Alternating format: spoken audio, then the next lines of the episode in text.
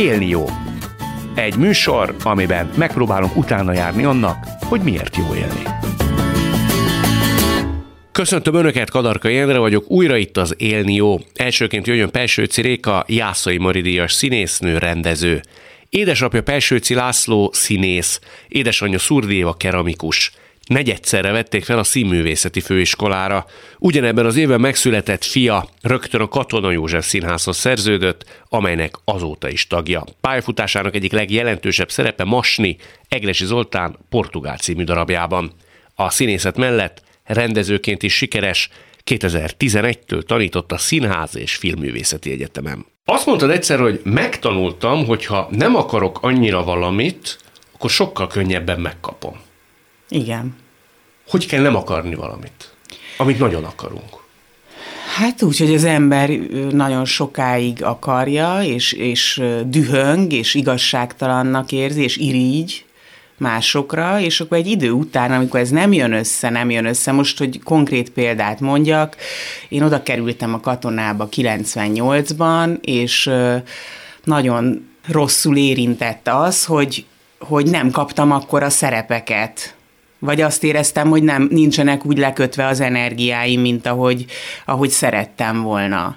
Hosszú idő volt, sok, sok fájdalommal, meg, meg érthetetlenséggel, meg igazságtalanság érzéssel, amíg az ember, vagy nem az ember, hanem én rájöttem, hogy hogy akkor nekem nem biztos, hogy erre fele kell menni, hanem lehet, hogy más fele kell menni. És akkor ebben volt például egy pont az, amikor elkezdtem kertészkedni, tehát hogy a kreativitásomat más irányba venni, és ebből, ebből jött az is, hogy elkezdtem rendezni. És amikor elkezdtem rendezni, akkor, akkor hirtelen lelazultam a másik irányba, és sokkal jobb színész is lettem, és sokkal több feladatot is kaptam. Lelazultál színészként? Igen. Igen. Olyan érdekes, hogy nekem nagyon nagy szerencsém volt abban, hogy semmi nem úgy alakult az életemben, nem igaz, hogy semmi, de nagyon sok minden nem úgy alakult, vagy nem olyan gyorsan jött, mint ahogy én szerettem volna, és ezért nagyon sok mindent tanultam magamról, meg nagyon sokat figyeltem a többieket, hogy vajon akiknek megy, vagy úgy megy, ahogy én szerettem volna, hogy nekem menjen, azoknak miért megy, abból is nagyon sokat tanultam, meg abból is, hogy mi az, amit én nem csinálok jól, mi az, ami bennem furcsa. Mondasz is egy-egyre egy példát mind a kettőre? Abszolút. Ö, amikor én elkezdtem játszani a főiskola után a katonában, én nagyon ö, olyan színész voltam, aki aki nagyon gyorsan, nagyon látványosan szereti, ha haladnak a próbák, és ezért, hogyha valami nem úgy ment, akkor én rögtön mondtam, hogy szerintem mit kéne, nagyon rosszul vettem az instrukciókat, tehát nagyon megbántódtam az instrukciókon, nagyon rosszul esett, azt, tehát hogy nem volt bennem még az, ami ma már van, hogyha én megkapok egy szerepet, akkor az azt feltételezi, hogy az a hm. rendező bízik bennem, hanem minden instrukcióra azt éreztem, hogy alapjaiban vagyok megkérdőjelezve. Ez nyilván vissza lehet kutatni az embernek a gyerekkorába, hogy ez miért, vagy a személyisége miért ilyen. És akkor utána rájöttem arra, hogy például kolléganőm Ónodi Eszter, ő például mennyire könnyed egy próba folyamatban, mekkorákat tud kacagni, vagy akár Jordán Adél, hogy mekkorákat kacagnak egy instrukción, és, hogy, és rájöttem, hogy egyszerűen könnyebb egy olyan emberrel együtt dolgozni, aki tud magán nevetni, és én azt éreztem, hogy én, én, én igazából elértem azt, hogy már nekem nem mernek mondani semmit, mert annyira rosszul reagálok. Ha jól értem, emberileg simultak ki a dolgok elsősorban, és ez hatott ki a te színészetedre, amely bevonzott egyéb más nem. lehetőségeket. Ez, én azt éreztem, hogy velem szakmailag van probléma ott a főiskolán, hogy nem működök. De ez biztos összefügg, ahogy mondod, de hogy hogy én engem csak az érdeket, ez olyan érde, most olyan vagy, mint a Zsámbéki.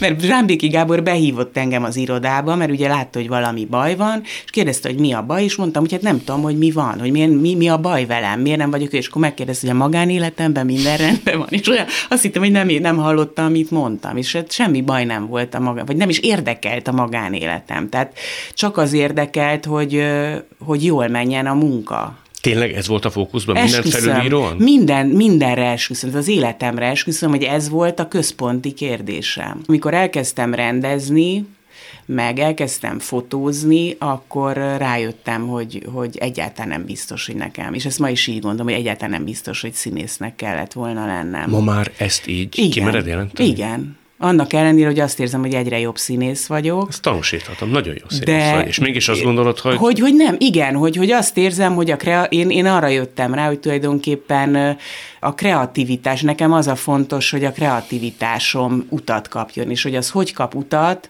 az, az igazából mindegy. Azt mondtad, hogy amikor a katonába kerültél, ugye te például Fulajtár Andreával is ugye együtt végeztél, felidézted, hogy Andreának kvázi kilőtt ott a pályája, Nagyon fájdalmas volt. és te elkezdtél irigykedni. Hát Borzasztó volt. Hogy kell, és nem is csak erre a konkrét esetre célzok, beszélhetünk erről is, hogy kell legyőzni magunkban, még a megalapozottnak vélt irítséget is, ha le lehet.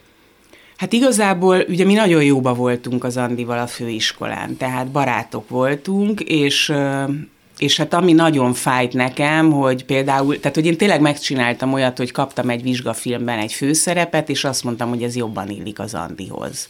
Tehát ez is, tehát ez se, ezért se vagyok színésznő. De azt mondom, hogy ez, ez jobban állna az Andinak, ez a szerepű ezt megkapta, és hát mindenki oda volt érte. És akkor ez így fájt, hogy, hogy ez olyan igazságtalan, vagy nem tudom. És meg ez az egész az, hogy, hogy a Zsámbéki őt kiemelte, hogy ő nagy, nagy feladatokat kapott rögtön. Hát a kapcsolatunk az megszakadt. Nem is beszéltetek egymással? Hát az túlzás, hogy nem beszéltünk, de nagyon, hát én nagyon elte. Tehát én azt éreztem, hogy csak úgy tudok életben maradni, ha én ebből hátrébb lépek ebből a dologból. És utána olyan érdekes, hogy azt is megtanította az élet, hogy, hogy igen, amikor valaki jól van, az nagyon taszító tud lenni. Tehát amikor valaki jól van, meg sikeres, annak tud lenni egy olyan agresszív kisugárzása, amitől a többiek Önhibáján kívül. Önhibáján nélkül, csak azért, mert jól van. És igazából nem is az Andira mondom, mert én ezt rajta nem érzékeltem, de aztán amikor nekem volt olyan időszakom, hogy valami jól ment, akkor éreztem, amikor bementem a büfébe azt, hogy, hogy ez sok hogy ez, ez is tud sok lenni, és én valószínű, hogy az Andi egyáltalán nem tehetett arról, hogy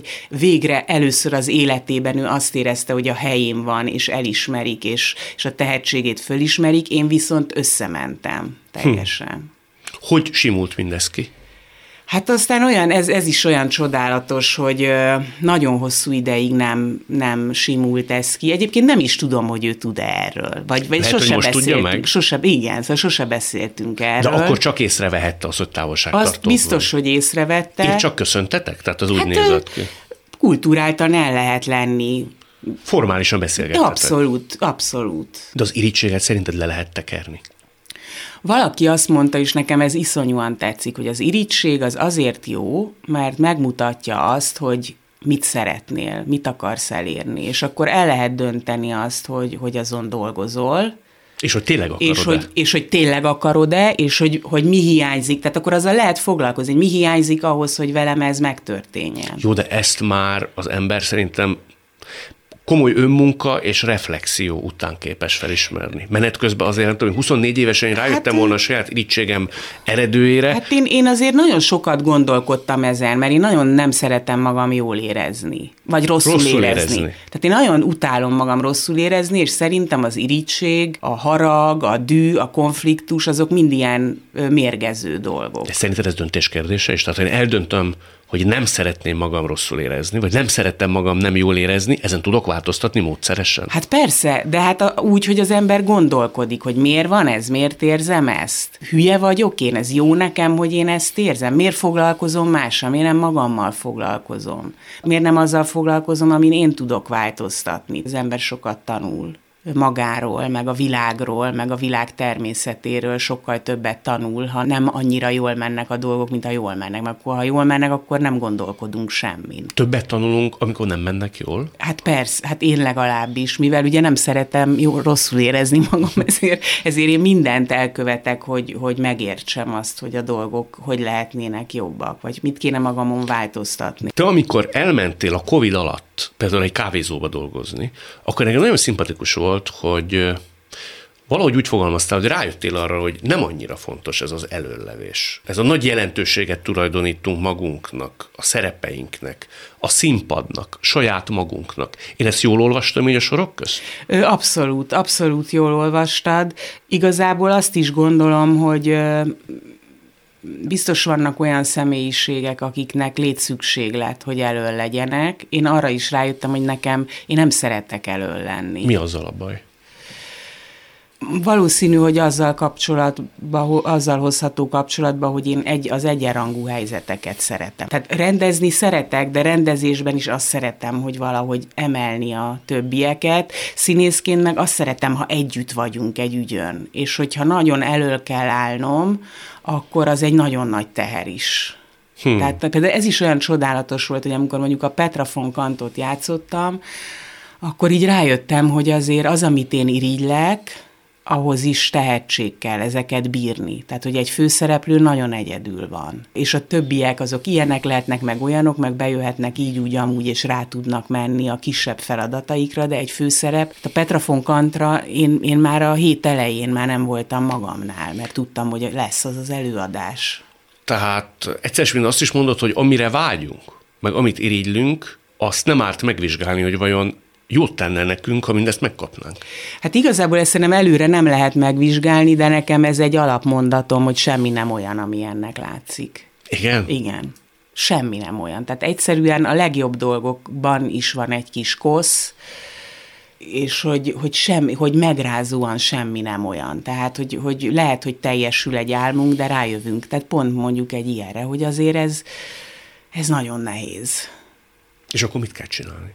Hát akkor rá el kell gondolkodni, hogy ezt akarjuk, vagy nem akarjuk, hogy ezt tényleg akartuk-e, vagy nem. Vagy az is tud lenni egy, egy felemelő dolog. Én azt érzem, hogy az, hogy, hogy magammal kapcsolatban sem nagyon vannak illúzióim, a saját elviselhetetlenségem, vagy rémes természetem, ami, ami azért van, tehát tisztában vagyok magammal, hogy, hogy se a szüleimnek, se a hugomnak, se a körülöttem lévőknek nem mindig könnyű, ilyen értelemben nagyon szeretem azt, hogy tehát, hogy az élet az nem arról kell, hogy szóljon, hogy boldogok legyünk. Tehát nem, nem arra van, szól. Nem arra van kitalálva. Hát, hogyha a természetet megnézed, hogy egy állat mennyit ö, ö, kell, hogy küzdjön azért, hogy életben maradjon, vagy, vagy, vagy egy fűszálnak mennyit kell küzdjön, hogy, hogy azok a nehéz göröngyök közül kiküzdje magát a napfényre, és kell arra törekedni szerintem, és én is minden erőmmel azon törekedek, hogy, hogy jól, jól legyek, és boldog legyek, de hát az élet azért az egy, az egy szenvedés történet, és ha ezt az ember elfogadja, akkor nagyon meg tud emelődni minden, ha ezt a fájdalmat, meg a nehézségeket, amik, amik jönnek, mert azok jönni fognak, azt elfogadjuk, hogy ez, ez az élet része, és nem kell mindig jól lenni, és nem is lehet mindig jól lenni, akkor abban van valami felemelő. Tehát, hogy nem leszünk talajvesztettek, ha ez nem. időközönként bekövetkezik. Nem. Hát egyébként ez nagyon érdekes, hogy ugye én is iszonyúan kibillentem az utóbbi pár évben, tehát 2019 óta, amikor ugye a a színházunkban is voltak bizonyos történetek, és aztán jött a Covid, elvesztettem olyan fontos embereket a munkahelyemen, akik nekem nagyon fontosak voltak, akkor utána jött az SFE ügy, tehát egy csomó minden változik, nem is beszélve arról, hogy klímaválság van, meg háború van, meg, meg inség van, meg infláció van, meg mindenféle, és én ettől nagyon-nagyon megijedtem. És azt gondoltam, hogy majd, majd így, most én így megállok, vagy kivonulok a világból, és akkor majd, majd egyszer csak így rendbe lesz minden nagyon megijedtem, hogy egyáltalán nem tudom, hogy merre. Ebbe biztos, hogy az életkorom is benne van egyébként, egy ilyen életközépválság is, benne van, de hogy nem tudtam, hogy merre fele kell gondolkodni, és aztán olvastam, ugye kerestem a, a megoldást, és az jött ki, hogy igazából ez nem fog megváltozni, tehát a világ az most már ennyire bizonytalan marad, viszont nagyon tisztába kell legyünk azzal, hogy mik az értékeink ezzel a belső iránytűvel. Most ezt csak arra mondom, hogy nem lesz talajvesztett az ember, hogyha ha magával tisztában van, vagy azzal, hogy neki mik a fontos dolgok, vagy mik az értékei. Azt mondod, hogy azért te tisztában vagy azzal, hogy a te mikrokörnyezetednek nem olyan egyszerű veled, ha jól sejtem. Igen. Mondasz magadról egy valósághű képet, hogy szerinted, és most az érdekelne elsősorban, mely attribútumaiddal teszed te próbára a környezetet türelmét és idegrendszerét? Nem tudom becsomagolni a mondani valómat egyáltalán. és ebből nagyon sok bajom van. Mondasz egy szituációt? Hát például most próbálok egy előadásban, Budaörsön, beszélnünk kell Kevirről, és az olvasópróbán láttam a jelmeztervet, és ahelyett, hogy megvártam volna, hogy ennek vége legyen ennek az olvasópróbának, és oda mentem volna a jelmeztervezőhöz, hogy beszéljünk majd erről, hogy ez, hogy ő mit gondol, meg én mit gondolok. Én ott mindenki előtt megkérdeztem, hogy ez miért, miért ez a jelmez. És ráadásul az is baj, hogy, tehát, hogy sokkal élesebben jönnek ki a mondataim, mint, mint ahogy én szeretném, meg még ahogy gondolom. Tehát nagyon nyers, nagyon bántó az, ami, ami ki tud jönni, és nagyon hamar, nagyon hirtelen tudok irritált lenni, hogyha valami nem úgy van, ahogy én számítottam rá, és aztán belőlem ez elmúlik, de nagyon bánt, amiket okozok. Tehát a jelmeztervező szerinted ezt szívére vette? Hát persze, hogy a szívére. Ott, ahogy mondtad, rögtön tudtad, hogy... Hát rögtön tudtam, hogy és ahogy ráadásul kijött. egy olyan jelmeztervezőről van szó, aki teljesen más alkat, mint én, tehát egy ilyen halálérzékeny, rebbenékeny valaki, és én, én azt gondolom, hogy nekem igazam van, vagy hogy én tudom, hogy miért mondtam ezt, de hát ezt, ezt nem lehet így mondani. Tehát Mit csináltál ez, ezután? Hát utána oda mentem, és próbáltam beszélni, de hát ez azóta is tart, mert, mert most ott elrontottam. Tehát én, én ott ezt elrontottam hallottam ezt a történetet, és nagyon sok ilyen van. Tehát a magánéletben is, a fiammal is, a testvéremmel, anyám, szóval még néha félnek tőlem. Félnek? Hogy, hát igen, mert, mert, mert hogyha valami nem úgy van, de szerintem ezt én már nem nagyon nehezen viselem, hogy az anyuék nagyon nagy életet élnek, elképesztő programokat, és mindenhova mennek, színházba, moziba, rengeteget utaznak, és akkor, hogyha én mondok valamit, ők biztos azt mondják, hogy az ne úgy legyen. És akkor erre én olyan ingerülten reagálok, ami biztos, hogy valami gyerekkori dolog. Tehát úgy reagálok, mintha valami nem tudom mit mondtak volna, és akkor szegény anyukám, meg az apu így berettennek, vagy így jó, jó, oké, oké. Szóval borzasztó, borzasztó. Ez, ez, a borz, ez, a, ez, ez az, ami nagyon nehéz. De ez ellen te küzdesz, ha jól sejtem. Tehát Ö, próbálod ezt azért úgy nyesegetni. meg arra rájöttem, hogy nekem nagyon kell, hogy legyek egyedül. Miért? Mert akkor vagyok a legjobban, amikor egyedül vagyok, mert akkor nem kell senkihez alkalmazkodnom, és akkor teljesen ki tudok. Szóval én nagyon sokszor vagyok boldog, amikor egyedül vagyok. Többször, mint amikor nem vagy egyedül. Igen. Nagyon sokszor vagyok egyedül boldog, ez borzasztó, de tényleg, de tényleg így ülök a lakásom, és azt érzem, hogy úristen, hát ez fantasztikus, hát én milyen jól vagyok. Ez az alkalmazkodás miatt van szerintem? Hát valószínű, hogy, hogy a fiam mondta rám azt, hogy én olyan vagyok, mint egy ilyen vadló. És igen, szóval ez az, ez az alkalmazkodás, tehát nehezen megy. Egyre nehezebben? Hát azt remélem, hogy nem, meg pont ezen gondolkodtam, hogy nem szabad ebbe bele. Tehát nekem ez gyakorolnom kéne. Hát én azt érzem, hogy azért tudok most jól élni, mert egy olyan életet alakítottam ki, amiben szabadon lehetek, nem pedig azért vagyok jól, mert én megoldottam ezeket a problémáimat hanem inkább kikerülöm az olyan helyzeteket, amikben konfliktus van, vagy ez a rémség előjön belőlem, tehát hogy ne jöjjön elő ez a sárkány belőlem, ezért ezeket így kikerülöm, és akkor olyan helyzet, csak akkor vagyok ott, hogyha jól vagyok, vagy ha örömmel vagyok ott. Tehát nem vagyok ott olyan helyzetekben, amikor nem tudok ott lenni, akkor inkább elmegyek, vagy nemet mondok.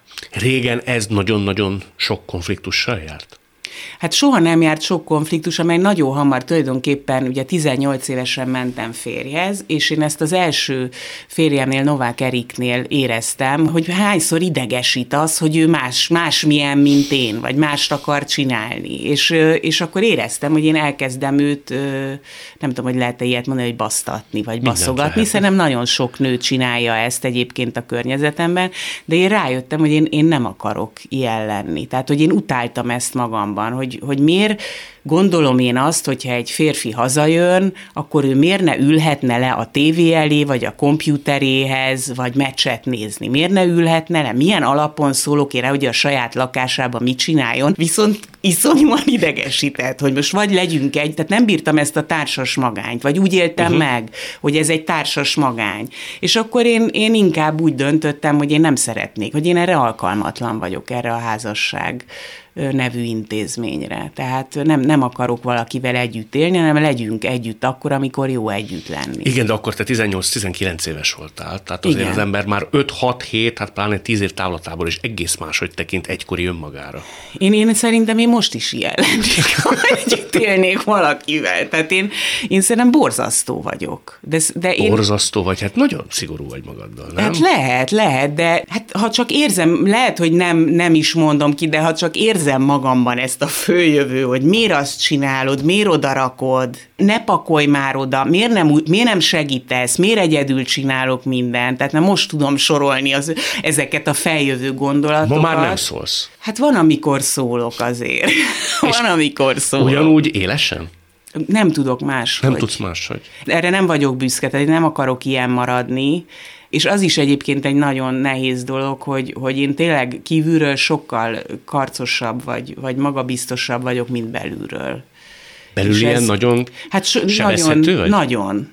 Tehát borzasztóan. Tehát egy rossz pillantástól te két órát tudsz gondolkodni? Sőt. Sőt? Persze. Hogy miért ezt mondta, miért így, megbántottad? Én miért, miért így mondtam, nem kellett volna, szóval borzasztó, borzasztó, hogy mit tudok rágódni. Én is tudok rágódni, szerintem az érzékenységnek ez egy foka, nekem már ez csökken, és azon gondolkodom mindig, hogy vajon az ilyen típusú embereknek, akik hiperérzékenyek, hogy nem tudom, minek nevezzem, könnyebb az élete, vagy nehezebb? Vannak ennek előnyei, tengernyi Igen. előnye van, de vannak árnyoldala is. Hát van, abszolút van árnyoldala, mert azt érzem, hogy nagyon tehát a munkában is szerintem, ha nem kérdőjelezném meg állandóan magam, meg nem vizsgálnám így, vagy nem érezném azt, hogy én most, most ezt szabadott te mondanom, vagy nem szabadott, vagy hogy máshogy kellett volna, akkor lehet, hogy hogy többre vihettem volna. Azért ez az önbizalomra, meg a, az önbecsülésre vagy önértékelésre azért nem túl jó hatással van, ha valaki túlérzékeny, vagy nincsen védve azzal kapcsolatban, hogy róla mit gondolnak, vagy hogy ő jól viselkedik-e, vagy viselkedhet-e úgy, ahogy ő viselkedik. Ennek rájöttél az eredőjére? Említetted a gyerekkort. Igazából nem, nem érzem, hogy, hogy engem bármiben elnyomtak volna, és soha nem gondoltam, hogy nekem problémát jelentett az, hogy a szüleim elváltak. De mégis valahogy azt gondolom, hogy annak a három éves gyereknek nehéz lehetett az, hogy elváltak a szülei, és rögtön született egy huga. Tehát, hogy az biztos egy megrázó dolog lehetett. Azért, azért nekem nagyon azt érzem, hogy azt is nagyon meghatározta, hogy a férfiakkal való viszonyomat is nagyon meghatározta. Milyen értelemben? Olyan értelemben, hogy nekem nagyon fontos volt az, hogy szeressenek, hogy elfogadjanak, hogy én nagyon túlságosan föladtam magam a kapcsolataimban, azt érzem, túlságosan alámentem a másiknak, és nagyon sok kapcsolatom ezért ment tönkre, mert tulajdonképpen megszűntem olyannak lenni, ami vonzó volt bennem szerintem addig. Hogy már nem kellett a kegyeidért sem küzdeni. Hát egyáltalán nem kellett, igen. Ezt menet közben te érezted? Hát azt éreztem, hogy elvesztettem a varázserőmet. Uh-huh. Hát, hogy azt éreztem, hogy, ami, hogy mi, mitől van az, hogy én olyan izgalmas voltam, és aztán hirtelen, hirtelen ez elmúlik. Mert hogy azt akarja ilyenkor az ember, hogy beszéljünk róla, én is uh-huh. az mhm. ember igen, kifejezést igen, szoktam igen. használni, ez egy új divat, hogy ilyenkor attól féltél, hogy akkor nem foglak szeretni. Igen, attól féltem, hogyha én vállalom a, amit gondolok, például, hogy, hogy nekem, nekem mondjuk fontos az, hogy elmenjünk kirándulni, vagy fontos az, hogy elmenjünk együtt dolgokat csinálni. Ha én kimondom, amik nekem problémák, akkor a másik meg fog haragudni, és nem fog engem szeretni. Sok ilyen volt, amit nem mondták ki, így utólag? Hát abszolút, hát tehát olyan érdekes, hogy egyáltalán nem tudtam magamért egy kapcsolatban ö, kiállni vagy ha megkiálltam, akkor utána olyan bűntudatom volt, és utána rögtön bocsánatot kértem mindig. Ezt le tudja tenni az ember szerinted? Hát nem tudom, mert igazából abban a kapcsolatban, amiben vagyok, ott azért egy nagyon hosszú utat jártunk be, és ott nagyon a kezdetektől a mai napig azt érzem, hogy most már teljesen a helyemen vagyok. Tehát most már ez, ez elmúlt. De ez, és ez is egy csodálatos, hogy azért ez egy 25 évnek a története, amiben nagyon sok minden volt, de megtanultam most már azt hiszem ezt, hogy ne féljek attól, és ez szerintem csak bennem volt, nem a másik. Ez, ez önbizalom hiány, Ez csak bennem hmm. volt. Ez csak bennem volt, ez borzasztó, fájdalmas. Igazából azért fájdalmas, mert nagyon sok idő elment ezzel. Ez feloldódik az emberbe, aztán egyszerűen már meri mondani? Hát igazából ez egy fejlődés. Nekem például anyukám mondta egyszer azt, az egy nagyon jó mondat volt, hogy miért várok én a másikra? Miért nem csinálom meg azokat a dolgokat, amiket szeretnék egyedül vagy barátokkal? És akkor jött egy olyan szakasz, amikor én elkezdtem valóban önállóan uh-huh. működni, és akkor attól a dinamika megváltozott. És én nekem is megnőtt az önbizalmam, vagy az önértékem attól, hogy én nem vagyok függésben, tehát, hogy nekem van saját életem, és én csinálhatom azokat. És hát az is jó volt, hogy a másik az meg támogatott engem mindenben, amit én akartam. Csak ő nem jött velem. És akkor így, így szép lassan felnőttem, vagy megerősödtem. Én egyre inkább rájövök, most már sokadik műsort készítve már, mint az élni jó kapcsán, hogy az egyik legnagyobb békjó szerintem, úgy általában véve az emberek igen jelentős részén, és amit megbánnak szerintem egy idő után, az a megfelelési vágy. Igen. Hát ez borzasztó. Ez bo- teljesen meg tudja mérgezni egy embernek a viselkedését. Nem tudom, hogy hogy lehetne gyerekeket erre tanítani, hogy ez ne legyen.